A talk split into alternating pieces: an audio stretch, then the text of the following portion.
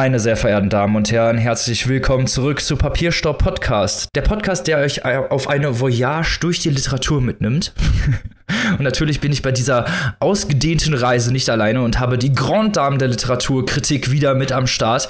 Mit ganz viel Herz und Expertise für die Bücher. Meine liebsten Mitgesellschafterinnen. Zum einen die beste Frau aus dem schönen Hannover, die liebe Annika. Salut!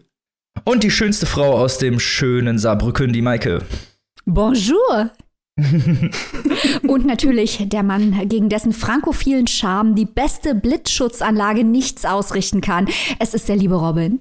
Uh, hallo. Oh la la. Sogar mit Bezug hier auf die Person, ich glaube, es läuft. ist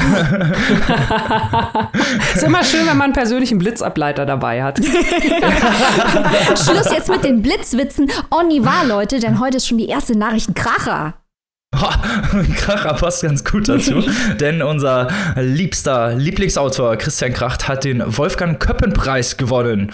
Wir gratulieren mit dem yeah. ganzen Herzen, das wir dafür aufbringen können.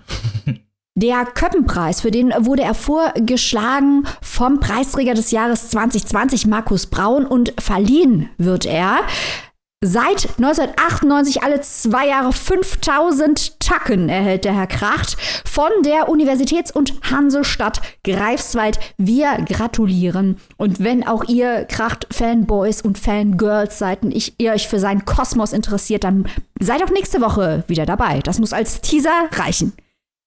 So ist es. so, und wir haben natürlich auch wieder ein tolles Thema fürs Vorgeplänkel. Das haben wir uns jetzt schon seit Wochen aufgehoben. Und zwar geht es um die grandiosen, beziehungsweise eher nicht so grandiosen Nichtsätze der Literaturkritik. Und da haben wir uns wirklich das Beste, die Crème de la Crème der Schwachsinnssätze rausgesucht. Liebe Maike, möchtest du mal anfangen und uns erzählen, was hast du so gefunden bei der Recherche? Also vielleicht erzähle ich noch mal ganz kurz, wie wir überhaupt auf dieses Thema kamen. Ja, das ist auch immer gut. Und wie lange dieses Thema hier schon beim äh, großen snobistischen Literaturkritik-Podcast schwelt. Wir waren ja auf der Buchmesse und haben dort neben dem Siegertitel Annette ein Heldinnen-Epos von Anne Weber äh, zahlreiche Blurbs, Zitate und so weiter gesehen, die das Buch beschrieben haben.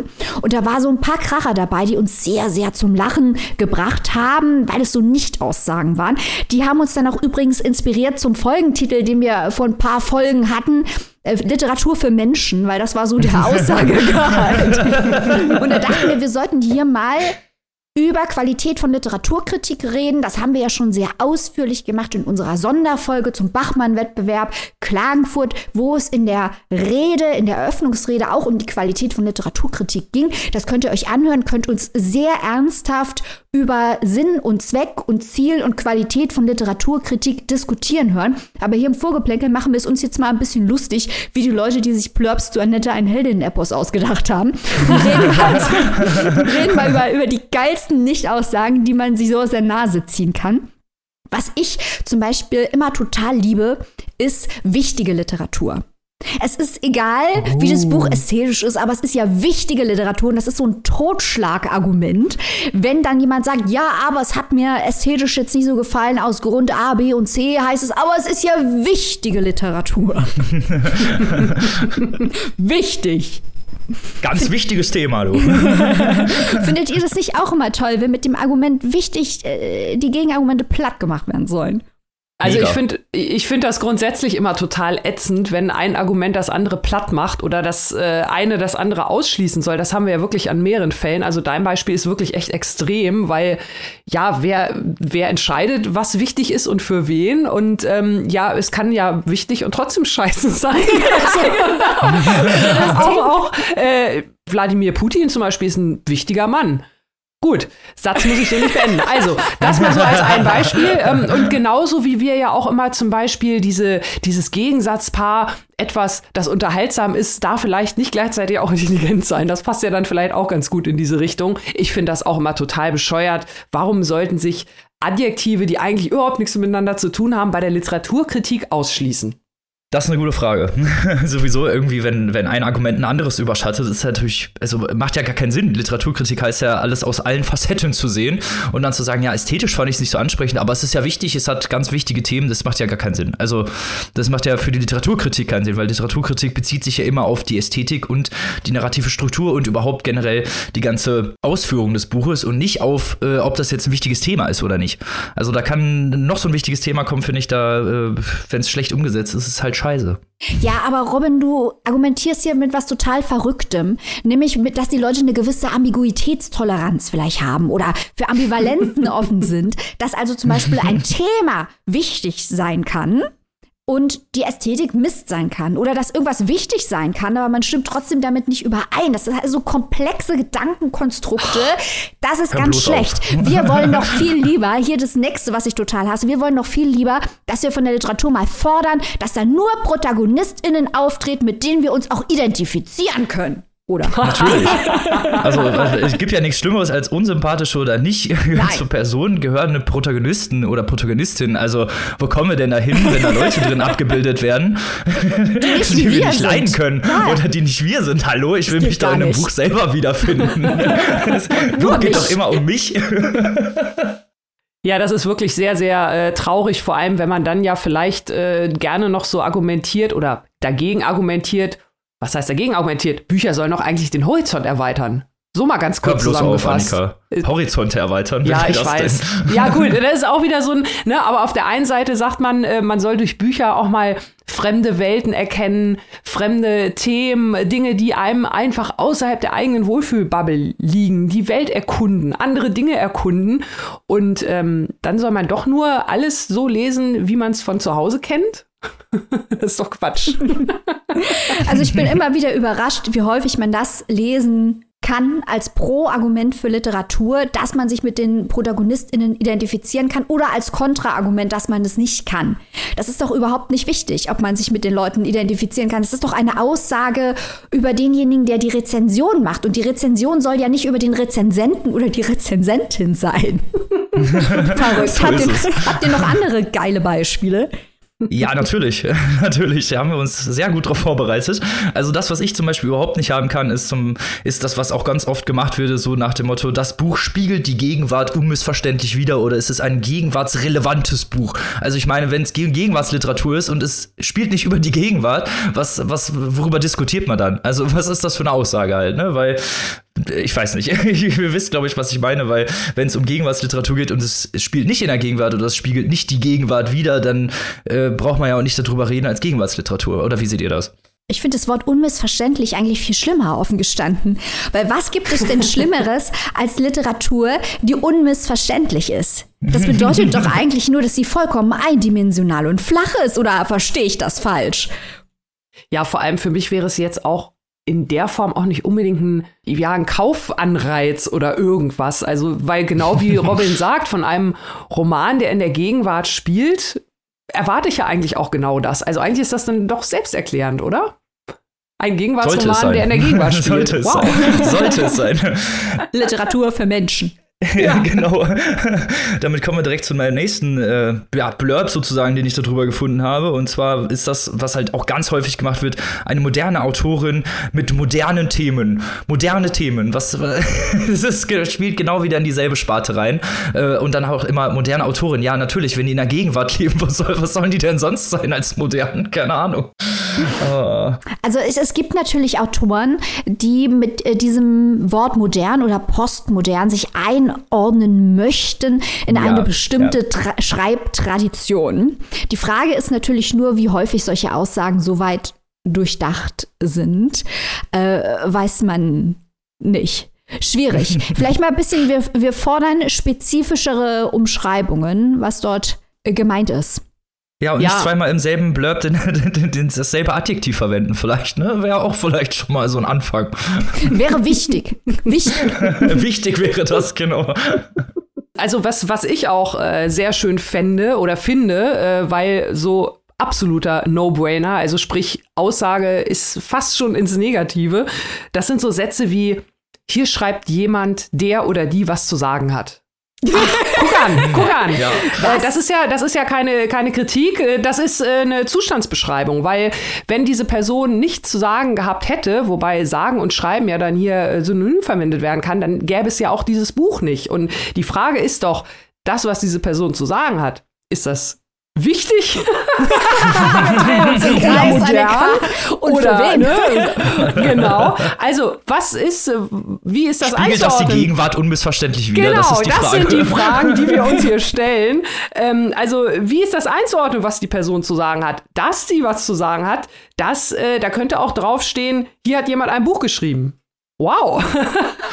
Oder ähnlich, Vergleiche, die, die eine ähnliche Nichtaussage haben, wenn Bücher äh, verglichen werden, nicht miteinander, sondern mit was noch nie Dagewesenem. Ne? Also äh, Genre aller Art, das ist ein Thriller oder das ist eine Geschichte oder das ist ein Roman oder das ist ein Sachbuch, wie sie es noch nie gelesen haben. Ja, wenn ich es noch nicht gelesen habe, dann stimmt das tatsächlich, sagt aber nichts über den Inhalt des Buches aus. Warum steht sowas da drauf?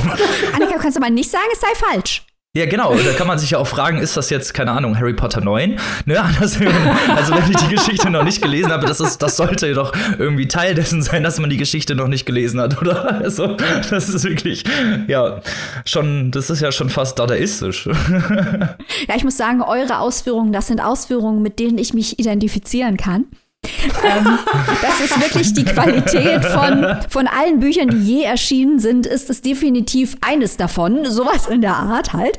Aber was ich auch überhaupt nicht mag, Adjektive vor Sternebewertungen. Wenn ich das auf Goodreads sehe, wenn Leute so Sterne vergeben und dann Adjektive davor schreiben. Es sind spannende Sterne, es sind schöne Sterne, es sind strahlende Sterne, es sind emotionale Sterne. Da kriege ich, ja, Annika, krieg, krieg, krieg die Krise. Da kriege ich das cringe, Leute. Hört auf damit. Menschenfreundliche Sterne. Ja. Weil menschenfreundlich ist natürlich total wichtig für ein Buch. Das sind Sterne, mit denen ich mich identifizieren kann. Ja, ja. Genau. Und wir, wenn nicht, dann gibt es aber nicht so viele Sterne. Misanthropische Sterne gibt es dann. Misanthropische. Also Antipathische Sterne, was ist da los? Was, was ich auch immer ähm, sehr schade finde, das äh, klammert so ein bisschen äh, oder, oder führt vielleicht so ein bisschen Literaturkritik und Marketing zusammen, weil wir das ja auch festgestellt haben, dass das immer mehr teilweise verschwimmt. Äh, verschwimmt. Also gerade wenn es ja. um so Blurb, Blurbs und Testimonials geht, dass da mhm. teilweise mhm. Sachen auf Bücher raufgeschrieben werden, die die manchmal auch falsch labeln. Also das haben wir auch häufiger mal in unserer Folge gehabt, dass auf dem Buch irgendwas draufsteht, ist ein toller Thriller oder irgendwas und irgendwie dann aber doch nicht so richtig oder da wird einfach mal so ein Autorinnenname draufgeklatscht, so nach dem Motto, ist in der Tradition von XYZ geschrieben, dann gefällt dir das hier auch. Oder wenn es auch gleich so schon mal richtig schön in so eine Sparte reingedrängt wird. Und da habe ich hier ein, äh, wie ich finde, ziemlich erschreckendes Beispiel gefunden. Und zwar ist das ein Buch, Der Papierpalast. Das haben wir vorgestellt beim Women's Prize for Fiction mal in einem Exclusive. Hört noch mal nach.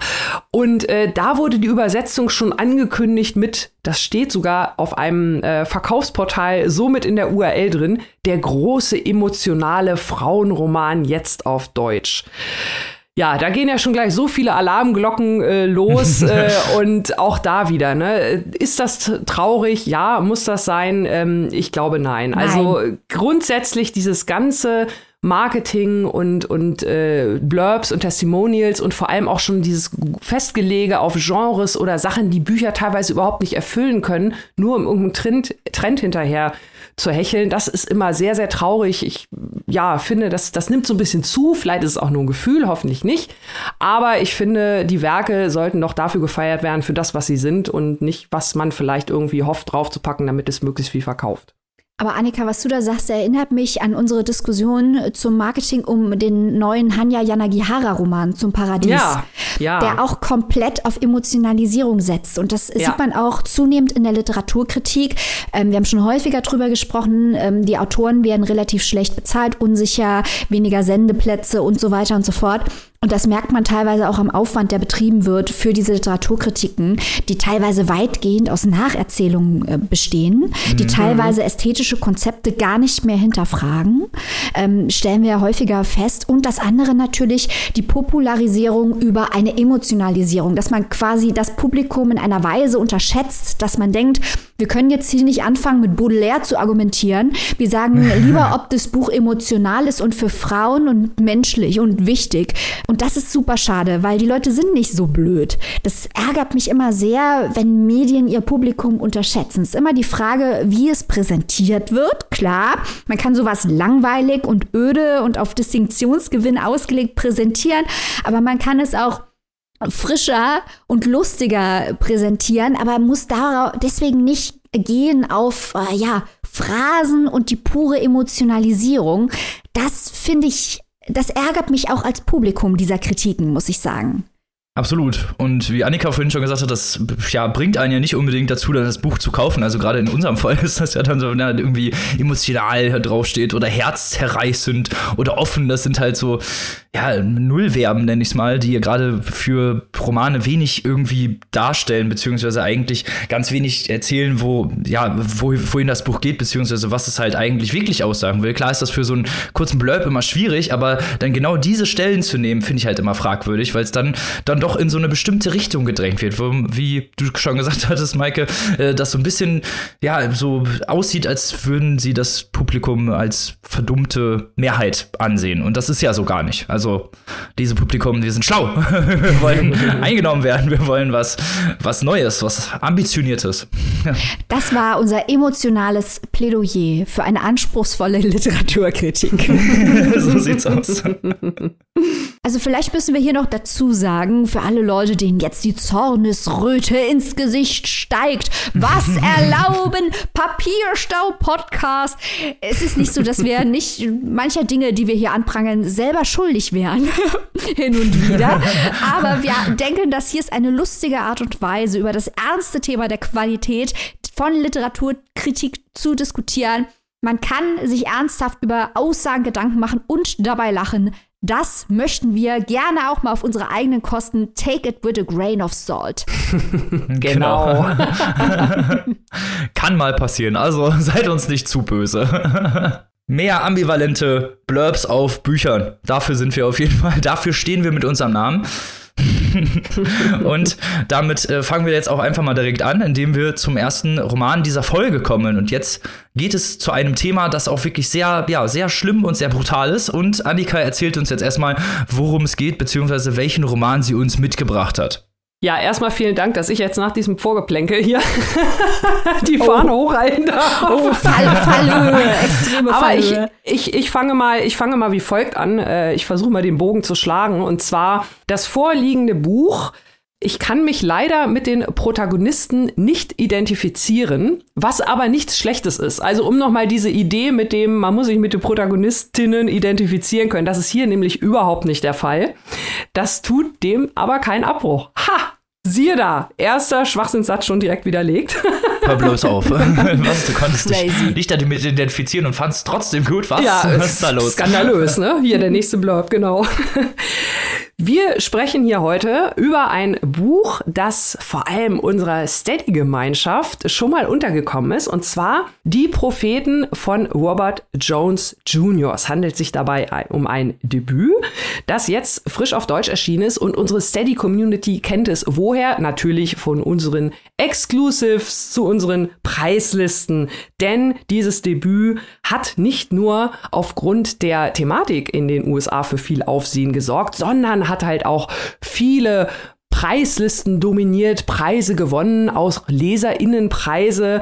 Aber zum Beispiel stand es halt auch auf der Shortlist vom National Book Award im vergangenen Jahr und da haben wir es, wie gesagt, im Exclusive vorgestellt. Worum geht es denn hier jetzt? Also, wir haben es hier zunächst mit einem historischen Roman zu tun. Wir reisen zurück in Zeit und Raum und zwar in die Südstaaten der USA vor dem Bürgerkrieg. Also in der Zeit, in der die Welt noch in Ordnung war, wenn man denn weiß, reich und am besten auch noch Plantagenbesitzerin war. Wir erinnern uns zurück an diese schlimme Zeit, an dieses System der Sklaverei, der Ausbeutung, der Menschenverachtung und genau in dieser Zeit spielt also das Debüt von Robert Jones Jr. und die beiden Protagonisten, von denen ich eingangs schon erzählte, das sind hier Isaiah und Samuel, zwei junge Männer, zwei junge Sklaven, die auf dieser Plantage Halifax in Mississippi ihren, ihr Leben verdingen, sagen wir es mal so. Sie sind teils auf der, Samuel ist selbst auf der Plantage geboren, Isaiah kam im Alter von fünf Jahren hinzu, wurde seinen Eltern von einer anderen Plantage geraubt. Also das äh, ist schon das Setting, womit es losgeht. Diese beiden Kinder, die sich damals kennenlernten, die zusammen erwachsen gewesen sind und die sich ineinander verliebt haben. Wir haben es hier also mit einer schwulen Liebesgeschichte unter Sklaven auf einer Baumwollfarm vor der Sezession zu tun. Also ihr könnt euch vorstellen, das ist äh, auf jeden Fall schon mal ein außergewöhnliches Setting. So möchte ich es doch hier an dieser Stelle einmal sagen. Also, wir lernen Isaiah und Samuel hier im Buch kennen, als sie schon junge Erwachsene sind. Wie sie auf diese Plantage gekommen sind, erfahren wir in Rückblenden und auch noch viel mehr, denn das ist wirklich ein großes, ein langes, ein episches Buch. Und ich gebe wirklich zu, als wir uns letztes Jahr schon damit befasst haben, da habe ich natürlich gedacht, diese schwarze, schwule Sklavengeschichte, das ist auf jeden Fall der Hauptdreh- und Angelpunkt dieser Story. Das gibt ja schon so viel her, das ist es auch, aber dieses Buch ist tatsächlich noch sehr, sehr, sehr viel mehr. Es ist wirklich episch und lang, vielleicht auch ein wenig zu lang. Darüber werde ich gleich nochmal mit Robin sprechen, der es auch mit mir gelesen hat. Aber es geht hier um weit mehr als ich will es mal so platt sagen, auch nochmal Verweis aufs Vorgeplänkel als nur in Anführungszeichen eine Liebesgeschichte. Wir haben es hier also wirklich mit einem großen Roman zu tun, der diese ja nostalgische Verklärtheit, mit der ja manchmal auch so ein bisschen die Südstaaten der USA hier und da nochmal beschrieben werden, also völlig damit abrechnet. Wir haben hier nämlich nicht nur Isaiah und Samuel, die ja selbst schon ein schweres Schicksal haben. Wir haben hier noch sehr viele andere Menschen auf dieser Plantage, die dort als Sklaven leben und arbeiten müssen und sie alle bekommen hier ihre Stimme. Also das ist wirklich hier ein vielstimmiges Epos, viele relativ kurze Kapitel, die von Isaiah und Samuel erzählen und von vielen anderen Personen. Und jede dieser furchtbaren Schicksale wird hier sehr genau beleuchtet. Alles, was mit, mit der Behandlung, äh, dieser wirklich menschenunwürdigen Behandlung der Sklaven und Sklavinnen zu tun hat, wird geschildert, sehr brutal was teilweise durch die sehr, sehr lyrische Sprache sogar noch an Brutalität gewinnt durch diese Gegensatz, durch diese Gegensätze. Also die Liebe gerade zwischen Isaiah und Samuel, die wird sehr positiv beschrieben, sehr schön und dagegen dann natürlich diese anderen Verbindungen. Es gibt Sachen wie zum Beispiel die sogenannte Fickhütte. Das heißt da wirklich so, wo die Sklavinnen dann also warten müssen, bis diverse Sklaven äh, sie hoffentlich befruchtet haben, weil natürlich Paul, der Plantagenbesitzer, auch seine Sklaven als Ware sieht und die sich gefälligst doch bitte schön vermehren sollen, damit er neue, billige Arbeitskräfte bekommt. Und auch so eine äh, Taktik ist natürlich für homosexuelle Sklaven nicht äh, wirklich zielführend. Also ihr seht schon, da gibt es jedenfalls viele Probleme.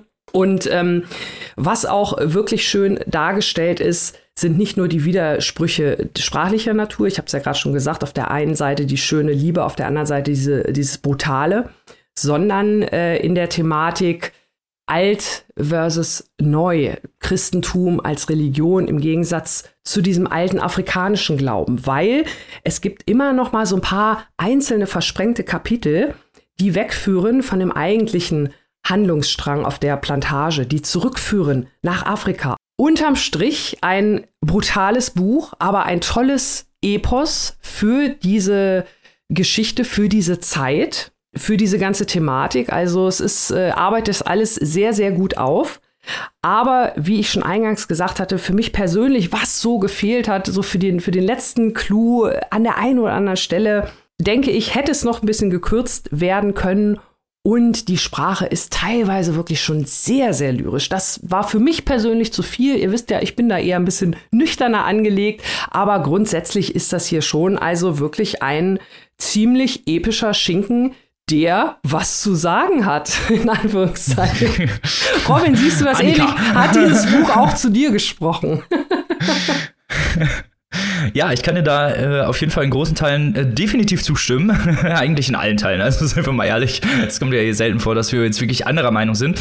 Also mir war es jetzt, äh, um das schlecht am Anfang vielleicht zu sagen, mir war es auch insgesamt ein bisschen zu lang. Auch diese ganze lyrische Sprache wechselt sich ja häufig ab mit auf sehr, sehr brutalen mhm. Äh, Szenerien und Schilderungen dessen, was den Sklaven auf dieser Plantage passiert. Das sind wirklich also die übelsten Formen von Menschenmisshandlungen, die man sich da vorstellen kann. Also sei es jetzt halt diese ja, Zwangspaarung, die da mhm. stattfindet, nicht nur zwischen den Sklaven, sondern halt auch von dem Plantagenbesitzer selbst, der sich halt alles nimmt, worauf er jetzt eigentlich gerade Bock hat, die auch gar nicht als Menschen behandelt. Und was ja auch immer wieder stattfindet, ist ja nicht nur die Sicht der Sklaven, sondern halt auch die Sicht der Plantagenbesitzer oder beziehungsweise der Leute, die äh, ja da so als herrschende Klasse sozusagen mhm. rumlaufen, äh, sei es Bewacher, sei es halt der Plantagenbesitzer selbst, sei es die Frau oder sei es äh, der Sohn dieser Plantagenbesitzer, der eigentlich so ein bisschen, ja, zumindest moderner ist, versucht die Leute als Menschen zu sehen, aber sie trotzdem genauso misshandelt, wie seine Eltern das eigentlich auch machen. Also wirklich diese, diese Härte der, der Umsetzungsform beziehungsweise der Umsetzung per se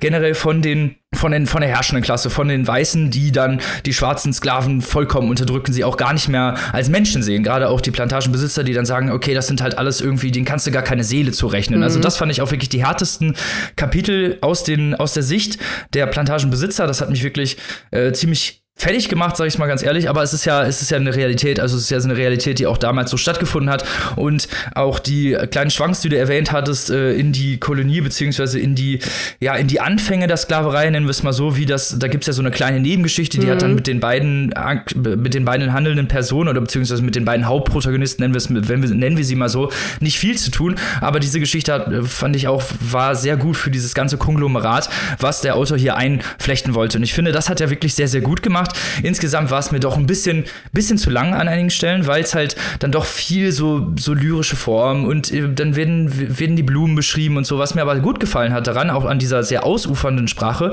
war, dass es viele Gespräche gibt, die nicht als Gespräche stattfinden, also nicht als direkte Kommunikation, sondern als interne Gespräche. Mhm. Also es sind dann Gedanken, die die Leute führen und dann theoretisch ein Gespräch miteinander führen, innerhalb ihrer Gedanken nur durch Blicke. Und das fand ich sehr gut, diese Unterdrückung, wie man sie sieht, dass eigentlich nie jemand was offen sagen kann sei es jetzt gegenüber den Plantagenbesitzern als auch den anderen Sklaven gegenüber, die sich selbst notfalls am nächsten stehen. Und das fand ich wirklich, also ich finde dieses, wie er es eingebracht hat, hat mir wirklich sehr, sehr gut gefallen. Aber prinzipiell war es mir dann an einigen Stellen in der Ausführung doch ein bisschen zu weitschweifend. Ja, da kann ich, da kann ich nur so zustimmen. Ich sehe das genauso. Also es, es ist wirklich, äh, es ist lohnenswert, da gar keine Frage. Und der Autor hat ja auch wirklich, habe ich ja eingangs gesagt, äh, eingangs schon gesagt, viele, viel, viel Lob bekommen für dieses Debüt. Er wird sehr viel mit James Baldwin verglichen. Natürlich gerade auch, weil er diese Themen behandelt, Rassismus, Sexualität und natürlich auch die große Frage der Identität, die ja hier bei Die Propheten auch eine große Rolle spielt. Mhm. Auf der anderen Seite, also ich habe äh, mal geschaut, Robert Jones Jr., wie gesagt, der Vergleich wird viel gezogen mit James Baldwin. Er selbst nennt sich auf Twitter Son of Baldwin. Das finde ich fast schon ein bisschen zu drüber. Der ist Aber, ja noch bescheidener als wir. genau, ne? Also der, der das gibt's ja fast gar nicht. Der ist auf jeden Fall richtig bescheiden. Aber er ist natürlich auch ähm, ein Aktivist äh, bei diesen ganzen Themen. Und von daher ist das, wenn ihr euch für solche Dinge interessiert, auf jeden Fall ein heißer Lesetipp mit den bereits genannten Einschränkungen. Absolut. Wo und für wie viel kann man sich diesen Roman denn besorgen, liebe Annika? Robert Jones Jr. mit seinem Debüt Die Prophetin erhaltet ihr im Hardcover für 26 Euro, im E-Book für 19,99 und zwar im DTV Verlag übersetzt von Simone Jakob. Da solltet ihr loslaufen, Leute, aber nicht bevor wir jetzt hier zu Ende sind, weil wir kommen zum nächsten Buch. Ähnlich menschenverachtend geht leider auch in dem nächsten Buch zur Sache, das uns die liebe Maike jetzt vorstellt. Ich bin schon ganz gespannt, euch darüber reden zu hören. Liebe Maike, erzähl uns doch mal, was du uns mitgebracht hast. Wir kommen zu einem Papierstau-Special, ein Buch, das in seiner Neuauflage, die dankenswerterweise erschienen ist, übersehen wird, sträflicherweise aber nicht von uns, denn wir sprechen jetzt über ein sehr schwieriges Buch, nicht schwer zu lesen, aber schwer zu verdauen und moralisch zu beurteilen, denn wir reden über Albert Londres Afrika in Ketten. Diese deutsche Ausgabe, übersetzt von Petra Beil und Ivan Goll, beinhaltet die französischen Titel Terre d'Eben und Dante n'avait rien vu. Aber wir fragen uns erstmal, warum gucken wir uns das an, was der Albert Londre hier geschrieben hat? Londre ist einer der Begründer des investigativen Journalismus und bis heute ist der Albert Londre Preis der wichtigste Journalistenpreis in Frankreich. Das Buch, über das wir hier sprechen, ist ein Klassiker der antikolonialistischen Literatur. Und mit dieser Erwartung bin ich auch an die Texte rangegangen. Aber was ich nicht wusste, dann erfahren habe und was gleich die Diskussion mit Annika so spannend machen wird, möchte ich jetzt mal schon behaupten, ist, dass ich erwartet habe, bei einem Klassiker der antikolonialistischen Literatur, dass Londres den Kolonialismus als Ganzes verurteilt. Das tut er aber gar nicht. Er fordert nur einen anderen Kolonialismus. Im Sinne der herrschenden Denkweise seiner Zeit sieht er den Kolonialismus in Afrika als Zivilisierungsmission, die aber falsch durchgeführt wird. Er sagt quasi, dass die Kolonien nicht richtig ausgebeutet werden. Das ist das Problem, das er hat. Äh, dennoch lohnt es sich für alle Leute, die jetzt schon sagen, nein, damit möchte ich nichts zu tun haben. Bleibt dran, Leute. Wir hören uns jetzt mal an, warum das Buch trotzdem geschätzt wird und diskutiert wird und was wir aus diesem Buch über uns selbst vielleicht lernen können. Was ist der Verdienst dieser Reportage? Also schwarz und weiß und hätte Dante das gesehen, die zwei Texte, die ich eben auf Französisch genannt habe, die beschreiben zum einen eine Reise durch die Kolonien und zum anderen ein Straflager in Nordafrika. Wie kam es überhaupt zur Produktion dieser Reportagen? Nachdem der berühmte André Gide seine Bücher Voyage au Congo und Le Retour du Tchad veröffentlicht hat, ist Londres zu seinem Chefredakteur von Le Petit Parisien gegangen und hat gesagt, hey, ich möchte jetzt auch mal nach Afrika. Ich möchte jetzt mal berichten für die französische Öffentlichkeit, was dort wirklich los ist.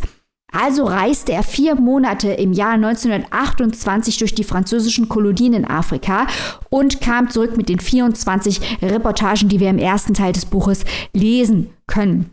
Er reiste durch französisch West- und Äquatorialafrika, so hieß es früher, und berichtet, was er dort sieht. Und das ist, genau wie wir es uns vorgestellt haben, absolut grauenhaft. Äh, das wohl beeindruckendste Kapitel setzt sich mit dem Bau der Kongo-Ozeanbahn auseinander. Ein großes Sterben und Londres hat die Zahlen und die Beweise, also den dokumentarischen Charakter, wie viele Menschen dort gestorben sind und warum.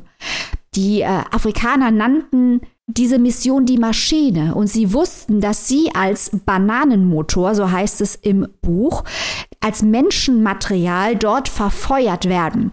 Weil Maschinen zu teuer sind, hat man Menschen verbraucht, um diese Kongo-Ozeanbahn zu bauen. Und da absolut, also es war eigentlich eine Ermordungsmission, bei der man einkalkuliert hat, dass Zehntausende Menschen sterben würden, einfach weil es günstiger ist, Menschen sterben zu lassen, als für viel Geld mit Maschinen diese Bahn zu bauen, was durchaus möglich gewesen wäre. Das ist nur ein Beispiel. Es geht um Steuern und Arbeitsdienste. Diese Arbeitsdienste haben de facto für das Fortbestehen der Sklaverei in den Kolonien gesorgt. Obwohl die offiziell abgeschafft war, hielten sich schwarze Menschen, schwarze Sklaven, die sie zu den Arbeitsdiensten zu dienen, die französischen Kolonialherren sie verpflichteten, schicken konnten. Schreckliche, ganz schreckliche Szenen, insbesondere im Bereich des hochgefährlichen Holzhandels. Auch dort der Bananenmotor, das Menschenmaterial, das verfeuert wurde. Es geht um, wie es hier heißt, die Mestizen. Damit sind Menschen gemeint, die weiße, in der Regel natürlich Väter haben. Das heißt, aus Frankreich kommen Menschen zur Verwaltung der Kolonien nach Afrika, zeugen zum Teil natürlich auch Kinder. Und diese Kinder werden weder von der schwarzen Gesellschaft anerkannt, noch natürlich von der weißen. Und ähm, führen ganz schreckliches Dasein häufig in Waisenhäusern, was natürlich besonders pervers ist, weil das sind ja keine Waisen, die haben ja Eltern. Das sind Aussätzige eigentlich in dieser Gesellschaft. Auch sehr eindrücklich die Auseinandersetzung zwischen der französischen Wirtschaft und der Politik wird von Londres beschrieben. Da geht es eigentlich nur darum, dass die Wirtschaft sagt, es ist total gemein, dass die Politik straffrei hier die Menschen vernichten und ausbeuten darf und wir nicht. Das ist unfair. Das sind die Diskussionen, die dort geführt werden. Die schwarzen Menschen in Afrika sind eigentlich keine Menschen. Und im zweiten Teil hören wir im gleichen Spirit etwas aus äh, dem Maghreb, aus Nordafrika, einem Straflager, in dem eine schreckliche Willkürjustiz herrscht wo zum Beispiel Insassen sich selbst verstümmeln, um nicht in den schrecklichsten Teilen dieses Straflagers eingesetzt zu werden. Menschen schneiden sich die Finger ab, damit man sie nicht mehr verwenden kann. Also ganz furchtbare Geschichten. Londres prangert die Unmenschlichkeit an des Kolonialismus, die Unfähigkeit der Verwalter und vor allem, wie eben schon kurz angesprochen, er liefert Zahlen. Dieser dokumentarische Charakter ist der Schlüssel dazu, dass man aufgrund der Reportagen, die dann im Le Petit Parisien erschienen sind, auch wirklich Leute zur Verantwortung gezogen hat. Also der Kolonialminister muss in Frankreich dann für die systematische Ermordung der rekrutierten Schwarzen, so hieß es dann auch wirklich, für den Bau der Kongo-Ozeanbahn musste er sich verantworten. Und die französische Öffentlichkeit nahm das zur Kenntnis, was dort in den Kolonien passiert ist. Und das ist der große Verdienst von Londres. Er wurde auch dafür in Frankreich natürlich stark kritisiert und angefeindet, dass er dieses System offengelegt hat. Was man auch wirklich hervorheben muss, ist, dass diese nationalistischen Standards, diese Texte unglaublich gut geschrieben sind. Szenisch, atmosphärisch, perfekte Reportagen wunderbare Dialoge, also wirklich für die Journalistenschule gemacht. Aber, wie eingangs erwähnt, und das macht dieses Buch auch besonders herausfordernd für moderne Leserinnen. Der Blick von Londres ist der Blick des Kolonialisten. Man lernt hier etwas über koloniales Denken, weil derjenige, der den Kolonialismus kritisiert, selber ein Kolonialist ist, weil er eben den Kolonialismus nicht per se ablehnt, weil er sagt, wir müssen die Schwarzen zivilisieren, was natürlich ein zutiefst rassistisches Argument ist. Das ist aber die Ausgangsbasis dieser Argumentation. Wenn wir jetzt sagen, da sind wir weit drüber hinaus, das stimmt natürlich nicht. Zwei Beispiele. Noch 2005 wollte der damalige Präsident Sarkozy per Gesetz eine positive Darstellung des Kolonialismus verordnen. Stichwort Zivilisierungsmission, das ist nicht so lange her. Und natürlich auch wir als Deutsche sollten es nicht so weit wegschmeißen und uns mal ganz kurz fragen, was haben wir eigentlich in der Schule über die Verbrechen in den deutschen Kolonien gelernt? Ich kann da mal gerne zusammenfassen, was ich gelernt habe, nämlich gar nichts. Deswegen finde ich es sehr lobenswert, dass die andere Bibliothek diese Texte von Londres zugänglich macht, um hier komplexe Diskussionen führen zu können über den kolonialen Blick, über die dokumentarischen Charakter des Journalismus, die Möglichkeiten des Journalismus. Das Buch ist auch wirklich sehr schön dazu. Am Ende vielleicht mehr. Ich habe jetzt genug gequatscht. Annika, hast du dich auch so schwer äh, getan aus den von mir ausgeführten Gründen. Fantastischer Text, schwierige oder indiskutable ideologische Grundhaltung.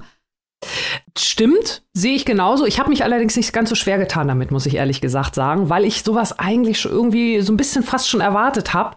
Mhm. Ähm, der, der äh, Zeit angemessen. Vielleicht aber auch, äh, weil ich mich ja Schon wieder ein Verweis auf unser Exclusive, äh, Stichwort vom, vom Winde verweht und verklärende rassistische Literatur vergangener Zeiten.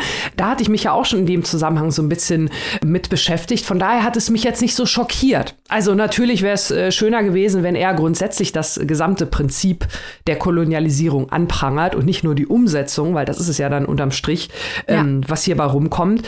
Aber ja, so bescheuert sich das auch anhört, aber ich glaube, das ist einfach wirklich der Zeit geschuldet geschuldet. Ich habe so ein bisschen daran gedacht, ich habe das ein bisschen verglichen mit dieser ganzen äh, Diskussion der Tierhaltung, der Nutztierhaltung. Da, da geht es ja auch ganz viel. Und äh, bevor jetzt hier irgendjemand sagt, um Gottes Willen, die Annika wird doch jetzt hier nicht Tiere und Menschen vergleichen, äh, in dem Buch ist es ja auch so. Also es, es ja. wird ja, es wird ja von der Arbeitskraft äh, gesprochen und das ist ja auch das, was Londres anprangert, dass die Menschen da halt wirklich nur wie Tiere gesehen werden und auch so behandelt werden und auch so wahrgenommen werden.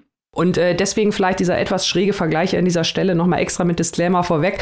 Aber wenn wir über Tierhaltung heutzutage sprechen, über Nutztierhaltung zum Verzehr, dann sprechen wir ja auch eher, ja, wie, wie können wir denn das Tierwohl erhöhen? Wie können wir denn die, dafür sorgen, dass sich die Tiere in den Stellen wohler fühlen, bis sie dann aber unterm Strich halt am Ende doch geschlachtet werden? Also, ähm, und ähnlich ist hier auch, wie können wir denn das System des Kolonialismus äh, besser machen, damit die Menschen äh, nicht so sehr leiden müssen, aber unterm Strich Strich leiden sie halt trotzdem. Also das ist wirklich halt diese Schere, die man da am Kopf irgendwie so ein bisschen zusammenkriegen muss. Von daher ist es auf jeden Fall, denke ich, gut, dass wir da an dieser Stelle darauf hinweisen. Aber wenn man das erstmal so ein bisschen geschafft hat, also ich bin echt beeindruckt von diesem Buch, muss ich sagen, weil es weitaus doch trotz dieser Schere zugänglicher war, als ich gedacht habe oder als ich es erwartet habe, weil diese Texte sind ja wirklich schon 100 Jahre alt, aber die lesen sich sehr frisch und modern. Also von der Ideologie jetzt natürlich mal abgesehen. Ich meine jetzt rein das sprachliche und die, die inhaltliche Vermittlung. Das hat mir also wirklich gut gefallen und es ist, wie du gesagt hast, Mike, es ist unfassbar brutal. Mhm. Also diese Lesewoche, die Propheten und jetzt das, das war echt nicht leicht für mich. Aber Londres schreibt das wirklich toll und ich finde auch diese, diese gesamte Ausgabe, die ist auch wirklich so schön rund. Also im Vorwort von Londres selbst zu dem ersten Band, da schreibt er ja, wie er wirklich in Frankreich dafür geächtet wurde, für diese Reportagen, was das da ausgelöst hat, wie er beschimpft wurde auf übelste Art und Weise schon dafür, aus heutiger Sicht, haben wir gerade schon gesagt, ist das ja eigentlich viel zu wenig. Aber das hat ihn da sozusagen schon Vaterlandsverräter erster Güte gemacht und äh, haben ihn da fast alle, bevor sich der Wind gedreht hat, da schon fast vom Hofe gejagt. Und äh, die Ausgabe hat ja auch noch ganz hinten einen Nachwort, das auch nochmal die Arbeit von Londres einordnet und auch nochmal, was er für den, äh, ja, für diese ganze Diskussion ums Thema Kolonialisierung im Nachhinein auch getan hat, auch für die Bewegung dagegen natürlich. Und ähm, ich finde es auch wirklich an einiger Stelle, du hast ja gerade nochmal erwähnt, äh, wir sollen uns da gar nicht so weit wegwerfen, äh, Deutschland, Belgien und wer da noch alles mit den Kolonien im Gange war. Ich erwähne jetzt nur Belgien und Deutschland so explizit, weil Londres ja immer gerne immer vergleicht, wie viel besser besser und effektiver doch die Deutschen und die Belgier, die Kolonialisierung. Die, Engländer vor allem. Mhm. Die Engländer auch, genau. Mhm. Und äh, das fand ich dann halt wirklich, das war so, das für mich, wo ich äh, dachte, das ist ja jetzt aber auch wirklich sehr, sehr erschreckend. Da kommt das ja dann nochmal zusammen, dass das wirklich unterm Strich also alles nur als System gesehen wird. Und wie du auch schon gesagt hast, der Respekt vor der eigentlichen Kultur der Menschen, ne? Die soll zivilisiert werden, ja wirklich überhaupt nicht vorhanden ist. Aber ansonsten ein sehr, sehr beeindruckendes Buch und ich finde wirklich gut heute zu lesen und vor allem auch um die Diskussion voranzutreiben, weil unterm Strich, wie du sagst, liebe Maike, dieses Thema gerade hier bei uns in Deutschland, ähm, ich habe da auch nichts drüber in der Schule gelernt. Mhm. Ja, also es ist wirklich, wirklich schwierig, weil man muss, wie du sagst, Annika, man muss die Leistung von Londres, also nicht nur seine reine journalistische Leistung, weil das ist wirklich eine wegweisende Art und Weise, eine Reportage zu schreiben, weil es mitreißend ist. Mhm. Es ist mhm. dokumentarisch, aber es ist mitreißend. Mhm. Ähm, und es hat auch, man hört auch seine Stimme durch. Da sind wahnsinnig viele trockene, suffisante, zynische Kommentare drin. So ein ganz, ganz besonderer Sound hat Londra auch, was im Journalismus äh, ja auch, also wir reden jetzt hier nicht über Nachrichtenjournalismus, sondern über Reportagejournalismus, was auch eine Kunst ist, mit sowas also wirklich den Leser auch und die Leserin mitzunehmen und damit die auch dranbleiben, gerade bei diesen unangenehmen Wahrheiten, die ja die französische Öffentlichkeit damals, wie du sagtest, nicht hören wollte. Aber gleichzeitig hat man dann solche Sätze wie mein Boy und was sein Boy sich alles so leistet und hahaha, wie lustig das doch ist, dass der nicht äh, gebildet ist. Da sind mhm. also diese es ist kein Hass. Er schreibt hier gegen den Hass und er schreibt hier gegen mhm. die Unmenschlichkeit. Dagegen wendet er sich ganz stark. Aber es ist einfach, es ist einfach Rassismus. Es ist einfach ganz klarer Rassismus. Aber mit dem ist er, und das muss man sich eben klar machen, und deswegen sollte man das trotzdem lesen. Damit ist er ein Spiegel der Mainstream-Gesellschaft. Und er mhm. ist noch, er ist noch wirklich bei den Positiven, der eben sagt, das sind keine Tiere, das sind Menschen. Und das war schon damals progressiv. Und das muss man sich vor Augen führen, nicht um irgendjemanden zu entschuldigen. Ich will Londra auf gar keinen Fall entschuldigen.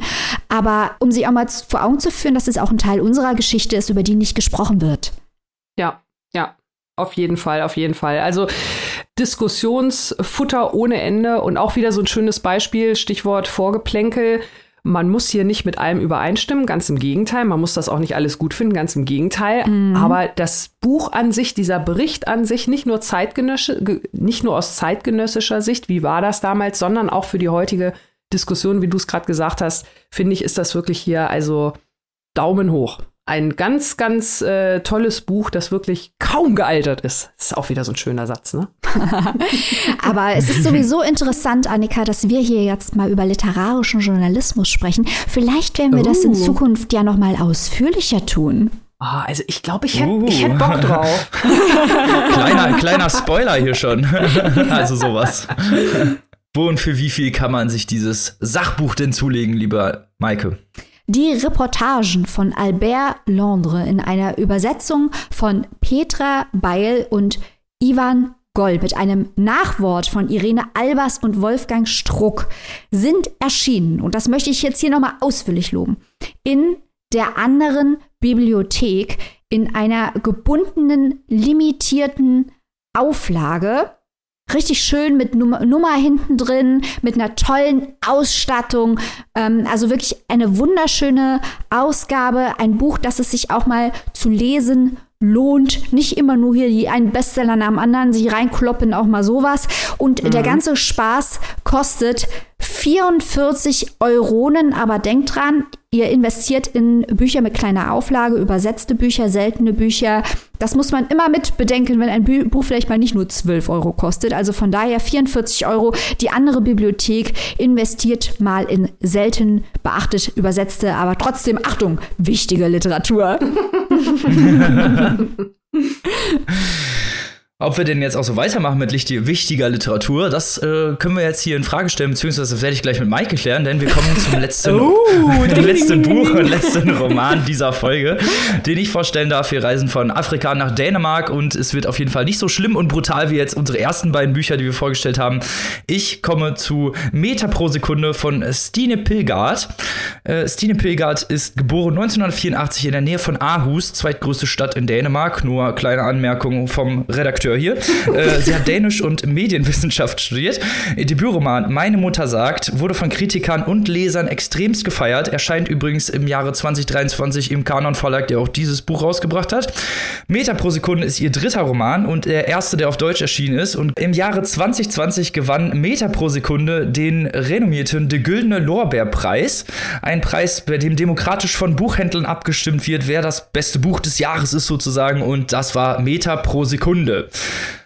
Worum geht es überhaupt in Meter pro, äh, pro, Sekunde? Die Protagonistin ist vor kurzem Mutter geworden und zieht mit ihrem Liebsten und ihrem Kind nach Welling, von Aarhus nach Welling, nach West, ins Westjütland, in die Provinz sozusagen. Ihr Liebster hat eine Lehrstelle an, örtlich, an der örtlichen Heimvolkshochschule. Das ist so ein bisschen so ein Internat für junge Menschen, die nach ihrem Abitur und vor ihrem Studium so ein bisschen Orientierung suchen und ist das auch kostenpflichtig privat organisiert, also anders als bei uns in Deutschland zum Beispiel die Volkshochschule. Deswegen erwähne ich das hier an dieser Stelle. Die Schulleiterin versucht, so alle eigentlich mit einzubeziehen. Also auch der Anhang, die Partner und Partnerinnen von den Lehrer und Lehrerinnen werden hier mit einbezogen. Äh, und auch die, die alleinstehend sind von ihr, werden von ihr so verkuppelt. Also sie hat da wirklich so eine ganze Akte von Leuten, wo sie versucht, die zu verkuppeln. Und das ist so ein bisschen, also das wird auch so von der Protagonistin gesehen, so ein bisschen in der Art Sekte. Also so äh, nett gesagt. Ne? Sagen wir es mal so. nett gesagt Sekte. Ähm, die Protagonistin versucht so ein bisschen Anschluss zu finden an dieser etwas wortkargen, schüchternen offenen, äh, ja, lokalen Bevölkerung und scheitert jedoch an ihrer ganz offenen und Art und an natürlich auch an der Verschlossenheit der Bevölkerung generell. Sie wird äh, oder sie ergattert einen äh, Job als Redakteurin für den Kummerkasten bei der lokalen Zeitung und äh, versucht seit Ewigkeiten auch den Führerschein zu machen. Also sie hat schon so unglaublich viele Fahrstunden, dass es schon unnormal ist und versucht ihrem, Wort, ihrem Sohn ein anderes Wort als Mu beizubringen. Das ist so eigentlich der Hauptplot von Meter pro Sekunde. Im Fokus steht vor allem neben dem Alltag der jungen Protagonistin das Provinzleben und die Umgänglichkeiten der lokalen Bevölkerung und der Wunsch nach Anschluss, also vor allem ihrem Wunsch nach Anschluss an dieser Bevölkerung, überhaupt Freunde zu finden, überhaupt irgendwie anzukommen und natürlich auch die Verschrobenheit der handelnden Figuren, denn alle haben irgendwie so ein bisschen eine Schraube locker, sag ich mal ganz ehrlich. Also aber eine sympathische Schraube locker, das muss man dazu sagen. Die sind alle so ein bisschen komisch. Sie freuen mit sich mit jemandem an, der auch äh, ein Anhängsel ist, sagen wir es mal so, also auch ein Partner von einer Lehrerin an dieser Schule, der macht Musik aus Alltagsgeräuschen. Die Fahrlehrerinnen, die sie kennenlernen, wollen dauernd irgendwie abklatschen oder sind irgendwie ein bisschen fies. Die treffen sich dann zusammen in der Hauptzentrale und trinken zusammen Bier. Also so ganz, äh, ja, seltsame, bisschen verschrobene Leute, aber trotzdem irgendwie sympathisch, könnte man sagen. Und natürlich äh, sie selbst, die äh, auch so ein bisschen viel zu offen ist, eigentlich allen immer so ein bisschen was von ihrer Biografie erzählt und immer noch ein bisschen zu weit geht, sagen wir es mal so. Auch viel so über, ja, Sex oder Dinge redet, die die Landbevölkerung eigentlich äh, nicht besprechen will. Ihr eigener Freund sagt dann irgendwann zu ihr, so du denkst in Prosa, die Leute hier fassen sich aber kurz. Also sie ist einfach ein bisschen zu offen dafür, für diese ganze, für diese ganze Provinzgemeinschaft. Ganz wichtiges Thema oder Fokusthema teilweise ist hier die Mutterschaft, ihre eigene Mutterschaft, dass sie eigentlich nichts anderes mehr ist als Mutter, dass sie äh, eigentlich nur noch über Babyphones redet und über äh, Laufgitter und Sachen, die halt eben Mütter beeinflussen und auch ihre beste Freundin Christa, die sie dort kennenlernt, äh, sprechen sie eigentlich nur über Babythemen diese Wortkargheit und die fehlende Vertraulichkeit innerhalb dieser Dorfgemeinschaft ist halt sehr zynisch und auch ein bisschen humorvoll von der, von der Protagonistin und auch der Ich-Erzählerin eingeflossen, weil es wird alles aus ihrer Perspektive erzählt und diese ganze Wortkargheit und trotzdem teilweise sehr übergriffigen Ratschläge, die die Provinzgemeinschaft gibt, werden hier von ihr sehr teilweise ja humorvoll, aber auch ein bisschen zynisch eingebracht, ohne dass es jetzt so ein bisschen, also ohne dass es jetzt mega fies wirkt.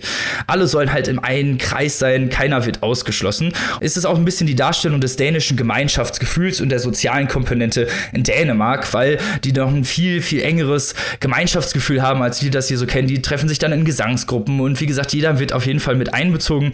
Sprache gilt hier als Vehikel für generell die ganze Dynamik und für das ganze, ja, für die ganze, ja, Ästhetik eigentlich dieses Romans, weil Sprache hier ganz, ganz wichtig ist, vor allem nicht nur, weil die Protagonistin so viel redet, sondern auch, weil sie versucht, sich irgendwie an diese Gemeinschaft Gemeinschaft anzuschließen. Es gibt generell überhaupt keine direkte Rede, also alles wird wirklich nur in so in einem Durchgehen erzählt und es gibt auch wenig Einfluss eigentlich von außen. Also die Protagonistin erzählt zwar und beschreibt zwar, was passiert und wer da was sagt, aber prinzipiell lässt sie sich davon wenig beeinflussen. Das zeigt auch so ein bisschen die Abkapselung, beziehungsweise auch ein bisschen ihre Einsamkeit innerhalb dieser Dorfgemeinschaft, wo sie halt aus, dem, aus der Stadt kommt. Unterbrochen werden die generellen Alltagsbeschreibungen und generell diese ganzen Alltagsszenen von Kummer, von ihren Kummerkastenbeiträgen, die ja schon schon immer sehr witzig sind, weil es verschiedene Arten von diesen Kummerkastenbeiträgen gibt. Also Leute, die ihre Frauen betrügen oder die sich einsam fühlen. Und äh, sie antwortet immer mit sehr, sehr vielen biografischen Anspielungen, nennen wir es einfach mal so. Gibt aber tatsächlich auch immer wirklich einen Rat. Also es ist nicht so, dass man sagt, okay, man würde hinterher keinen kein Ratschlag daraus sehen, sondern es ist alles so mit ihrer eigenen Biografie zusammenhängend. Also sie erzählt immer meistens erstmal eine Geschichte und gibt dann den Ratschlag. Also es ist auch, äh, auch da sieht man das. Und immer wieder gibt es Lieder aus dem Volksgesangsbuch in Dänemark total bekannt. Da sind über 600 Lieder drin, ähm, die auf die Themen des Romans dann umgeschrieben werden. In der Übersetzung sind es Lieder, die die Deutsch, deutsche Leserschaft vertrauter sind. Also von Volksliedern bis leise, von leise rieselt der Schnee bis hin zu Helene Fischers, wie heißt das? Atemlos. Äh, atemlos durch die Nacht. Atemlos Warum durch die das? Nacht Peinlich. haben wir wirklich. Peinlich, ich weiß. Aber man kennt leider die Melodie, ne? Also das sind halt so Sachen, die extra so übersetzt wurden. Die Lieder sind übersetzt äh, von Frank Heibert, dem Kollegen und Ehemann von Hinrich Schmidt-Henkel, der das so im ja, Konglomerat mit seinem äh, Ehemann bzw. Kollegen zusammen gemacht hat und diese, ja, äh, damit man auch als Deutscher so ein bisschen, glaube ich, diese Volkslieder mitversteht, beziehungsweise diese Umdeutung dieser Volkslieder mitverstehen kann. Insgesamt sind es halt eben kleine Alltagsgeschichten. Ich finde sie aber insgesamt doch ziemlich toll erzählt, sehr handlungsarm und auch wenig Verarbeitung der thematischen Tiefe. Also die Mutterschaft oder alles, das wird zwar beschrieben, aber wird wenig verarbeitet. Trotzdem habe ich den Roman gerne gelesen, muss ich sagen. Also obwohl es ästhetisch teilweise so ein bisschen, ja, ich will nicht sagen flach ist, aber auf jeden Fall jetzt nicht die, äh, die Wurst vom Brot zieht, äh, ist es trotzdem, finde ich, ein ziemlich unterhaltsamer Roman, äh, der, ja, der Spaß macht zu lesen. So, das ist mein Endfazit. Liebe Maike, du hast es ja auch mitgelesen. Gehst du damit d'accord oder hast du da vielleicht ein bisschen Wasser in den Wein zu gießen? Ja, von Hardcore zu Normcore, würde ich mal sagen. ich, bin, ich bin froh, dass wir nach den zwei Büchern, die wir am Anfang hatten, jetzt hier ein bisschen Meter pro Sekunde besprechen können, weil genau dafür ist dieses Buch da. Das ist ein Wohlfühlbuch, das aber nicht blöd Ja. ist. Hinrich Schmidt-Henkel, natürlich erstmal schöne Grüße, äh, mein Homie, beide Daumen hoch, Spitzentyp. Vielleicht äh, wird er auch bald hier nochmal auftauchen, wartet ab. Ähm, und das, Wow, äh, zwinker, zwinker. und äh, ja, dieses Buch ist so ein bisschen das, was in Deutschland momentan auch im Mode ist, der Provinzroman. Und das Sympathische ist, also ich habe eigentlich dem, was du sagst, Robin, gar nicht so viel hinzuzufügen, weil wir sind da in der Provinz, in dieser wortkargen Gegend und eigentlich passiert gar nichts. Die Leute leben so vor sich hin, aber sie tun das auf eine unheimlich äh, sympathische, äh, quirky Art und Weise. Man bleibt auch viel dran wegen der Sprache, auch das natürlich der Übersetzung geschuldet, aber Ich denke auch, dass der Grundton im Original ein sehr trockener ist, ein sehr trockener Humor. Es ist sehr mhm. wenig ausgeschmückt. Es ist überhaupt nicht lyrisch oder stark metaphorisch oder irgendwas. Es spielt mit dem, mit der ganz direkten Ansprache und hat halt diesen besonderen Witz. Und dieser Witz spielt sich auch durch die Textsorten, die du auch angesprochen hast. Wir haben ganz normale Erzählungen, dann haben wir diese Kummerkastenbriefe, die immer sehr charmant sind. Wir haben die Umdichtungen der Lieder. Das war bestimmt auch ziemlich schwierig, weil es musste ja nicht nur der Text geändert werden, es mussten die Anspielungen geändert werden, die Melodie musste geändert werden zu Liedern, die wir auch im Deutschen kennen, weil im Original sind diese Lieder ja auch nicht eins zu eins Abdrucke dessen, was in diesem Buch steht, sondern auch dort ist es ja schon ein, ein narratives Spiel, ein phonetisches Spiel mit dem Original, der sich natürlich aber so eins zu eins gar nicht, dass sich so eins zu eins gar nicht übersetzen lässt. Also mal wieder Meisterleistung hier an der Übersetzungsfront. Das ist übrigens auch ein Buch, wir haben den Tipp von Hinrich Schmidt-Henkel damals selbst bekommen, dass wir uns dieses Buch mal anschauen sollen. Also wir hören hier auf äh, Hinweise von guten ÜbersetzerInnen. Alles in allem muss man aber natürlich auch sagen, äh, es ist, wie du sagst, Robin, das ist, das macht Spaß, das ist entspannt und man kann auch nicht nur die ganze Zeit ähm, Albert Londres und James Baldwin und äh, Krasner Horkai und äh, Jon Fosse lesen. Man muss zwischendurch auch mal Stine Pilgard lesen, um den Kopf ein bisschen frei zu kriegen, um mal ein bisschen was Lustiges zu haben, was Angenehmes zu haben, was Heimeliges zu haben. Und dieses Buch ist wirklich Unterhaltungsliteratur, aber aller, allererster Güte, würde ich mal sagen. Man darf entsprechend die Erwartungen nicht hochschrauben, weil es halt eben auch nicht, also Stine Pilgert nicht angetreten, um den Nobelpreis zu gewinnen. Aber das, was sie machen will, das macht sie auch sehr gut, muss ich sagen. Ja, ja.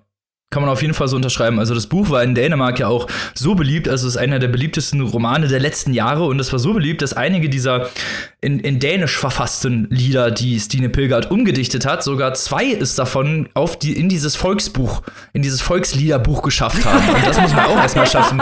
Also, dass, dass der Roman dann tatsächlich geschafft hat, so die eigene Umdichtung wirklich in dieses, in dieses Gesangsbuch der dänischen Kultur zu schaffen, das ist ja auch nichts Schlechtes. Aber ich habe mich dann doch ein bisschen gewundert, weil ich mir dachte, okay, klar ist das Unterhaltungsliteratur, klar ist das irgendwie spaßig, aber wie du schon sagst, so ein, es, und es gab ja Themat, also Themen, ja die man hätte besprechen können. Aber sie werden ja nicht besprochen. Das genau das ist ja eigentlich. Oder das ist so ein bisschen das Problem, was ich damit hatte, wo ich mir dachte, die Mutterschaft oder so auch gerade die Beziehung zu ihrem Freund, die ja eigentlich fast nie so wirklich erzählt wird. Ne? Also es geht ja dann mehr, geht ja viel mehr um, okay, ne, jetzt habe ich die 87. Fahrschule und das dritte Mal wechselt mein Fahrlehrer bzw. die Fahrlehrerin, weil die alle keinen Bock auf mich haben. Ich meine, das war alles lustig und ich meine, das war auch alles irgendwie sympathisch, aber es fehlt doch so ein bisschen Tiefe. Also zumindest hätte ich mir ein bisschen mehr Tiefe gewünscht, aber wie du sagst, ist es halt eben Wohlfühlbuch, ist es ein Unterhaltungsroman und dafür macht es das als Unterhaltungsroman wirklich sehr gut. Ja, also deswegen kann ich mich schwierig beschweren. Also, ja, ja, aber du hast, du hast natürlich natürlich schon recht. Dieses Buch, auf der einen Seite kann man sagen, dieses Buch möchte diese Themen leicht verhandeln und nicht problematisieren. Mhm. Auf der einen Seite geht es dann auch wirklich nicht in die Tiefe. Das ist so. Und ergänzt zu dem, was du gesagt hast, auch die Figuren bleiben man könnte jetzt böse sagen, eindimensional, aber das wäre wahrscheinlich übertrieben. Aber die sind auf Quirkiness geschrieben, ganz oft. Also die Protagonistin ist Fall. vor allem quirky und auch ihr Liebster ist vor allem quirky. Und diese Chefin der Volkshochschule, die da alle verkuppeln will, ist vor allem quirky. Das ist, äh, das sind jetzt nicht die komplexen Charaktere, mit denen die gesellschaftlichen Problematiken des modernen Dänemark wichtig verhandelt werden. Es sind keine Leute. Gegenwart unmissverständlich wiedergespiegelt. ja, das, äh, das, ist, das kann man hier, also es wurde im Internet häufig verglichen, habe ich auch gesehen, äh, mit äh, Eleanor Oliphant is Completely Fine. Ich glaube, das gibt es auch schon auf Deutsch, bin mir gar nicht sicher. Ja, ähm, ja, ja, ja, ja. Was aber ein, ein was ich eine absolute Frechheit finde, weil Eleanor Oliphant ein Buch ist, das niedrigschwellig über schwere mentale Erkrankungen schreibt und über das ich mich jetzt hier zehn Minuten lang aufregen könnte. Äh, ich sage das nur, um herauszuarbeiten, was der Unterschied ist. Ich finde, dieser Ton, den kann man sich hier auch leisten, weil es auch keine echten Probleme sind, um die es hier geht. Mhm. Das äh, bleibt auch alles locker und fluffig. Bei Eleanor Oliphant hat es mich gestört, dass es um schreckliche Probleme geht, die aber so fluffig wegverhandelt werden. Wenn man sich ein bisschen lieb hat, ist man vielleicht nicht mehr depressiv und alkoholabhängig. Ich glaube, so läuft es in der wahren Welt nicht, hm. wenn ich richtig informiert bin. ähm, und äh, dieses Buch, ja, es ist, es ist ein fluffiges Buch, es ist ein dänisches Buch. Und ich möchte auch noch mal hier äh, hervorheben, äh, dass wir weiterhin ähm, Memo an uns selbst äh, darauf achten sollten, hier äh, Dänemark und Kasachstan und so weiter äh, zu verhandeln und nicht immer nur in die USA zu schauen, so sehr wir die USA lieben. Mhm. Ähm, lohnenswert, wenn man nicht zu viel erwartet, würde ich mal sagen. Absolut. Finde ich einen sehr guten Schlusssatz. Deswegen fange ich jetzt so einfach mal an und erzähle den Zuhörer und Zuhörerinnen, wo sie sich diesen Roman zulegen können. Stine Pilgards Meter pro Sekunde im Kanon Verlag erschienen. Könnte er stehen für 23 Euro in der Hardcover-Variante und für 17,99 Euro in der digitalen Version. Übersetzt von Hinrich Schmidt-Henkel. Liebste Grüße nochmal an dieser Stelle. Wir können ihn nicht genug genau. feiern. Nein, auf jeden Fall nicht. Und damit sind wir aber leider schon am Ende unserer Folge angekommen. Wir haben aber noch ein kleines Shoutout aus unserer lieben Steady Community. Zwei Leuten, denen wir gerne danken wollen dafür, dass sie uns unterstützen. Genau, ihr wisst ja Bescheid, unsere Steady Community, the place to be, also unsere Community, wo ihr nicht nur Zusatzcontent findet, je nach gebuchten Paket, sondern wo ihr natürlich vor allem auch eure Liebe zu uns zum Ausdruck bringt und dafür auch noch mit Liebe von uns überschüttet werdet. Also, ihr werdet zu ProduzentInnen unserer Show, staubt extra Inhalte ab und wenn ihr mögt, bekommt ihr dafür, dass ihr uns unterstützt, auch noch ein Shoutout. Und heute sind dran zum einen der liebe Sebastian und zum anderen die mindestens ebenso liebe Jennifer. Euch beiden, zwei von vielen, ganz, ganz, ganz vielen Dank für eure Unterstützung und natürlich für euch alle da in der Steady Community. We love you. Große Herzchen an euch. So sieht's aus. So, damit sind wir jetzt aber, damit sind wir jetzt aber wirklich am Ende der Folge angekommen. Wir können euch nur noch mal raten, hört auf jeden Fall in das Exclusive vom Montag rein, habe ich produziert. Voll am Flexen. genau, da kommt wieder das Snobismus raus. über, über ein Sachbuch über gescheiterte Kunstwerke und nächste Woche haben wir natürlich wieder ein geiles Exclusive für euch am Start. Euer Preislisten-Podcast haut wieder voll raus, aber bis dahin bleibt natürlich wie immer gesund. Gehabt euch wohl, liebste Zuhörer und Zuhörerinnen und natürlich nicht vergessen, nächsten Mittwoch sind wir natürlich mit einer normalen Folge wieder da. Mit also, Gast, mit das Gast. kommt natürlich auch mit Gast, siehst du? mit Gast sogar. bis dahin, liebste Leute, wie gesagt, habt, gehabt euch wohl. Bleibt gesund, lest was Gutes, vielleicht ja eins der Bücher, die wir heute vorgestellt haben. Und äh, bis dahin, auf Wiederhören. Tschüss. Tschüss.